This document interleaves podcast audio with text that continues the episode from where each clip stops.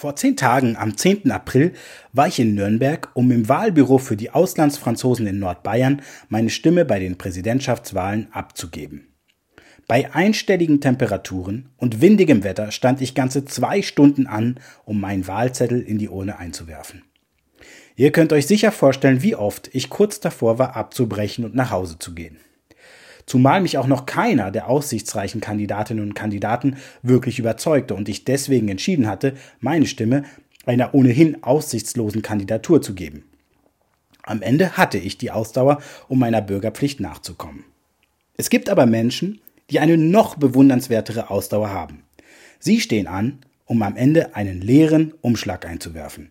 Eine sogenannte weiße Wahl oder Vote Blanc. Weiß wie der leere Stimmzettel.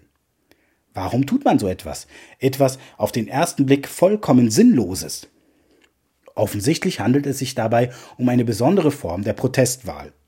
Doch anders als die Nichtwähler, deren Entscheidung auch als schlichtes Desinteresse gewertet werden kann, drückt der Vote Blanc aus, dass man das Wählen als wichtig erachtet, aber keinem der Wahlvorschläge zustimmt. In Frankreich hat der Vote Blanc eine lange Tradition und bei der zweiten Runde der Präsidentschaftswahl 2017 zwischen Macron und Le Pen gaben 8,5 Prozent der Wählenden, also über drei Millionen Menschen, einen weißen Stimmzettel ab. Seit 2014 werden die weißen Stimmzettel in Frankreich separat aufgeführt und von den ungültigen unterschieden.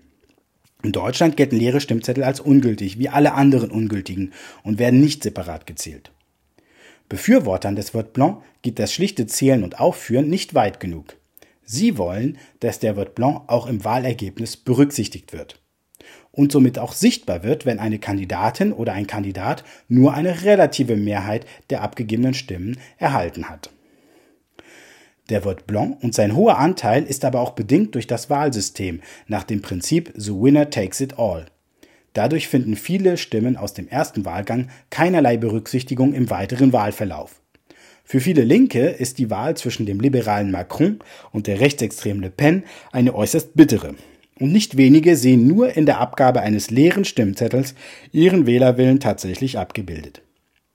Was mich angeht, so werde ich am Sonntag hoffen, dass ich nicht allzu lange anstehen muss, um meinen Wahlumschlag einzuwerfen.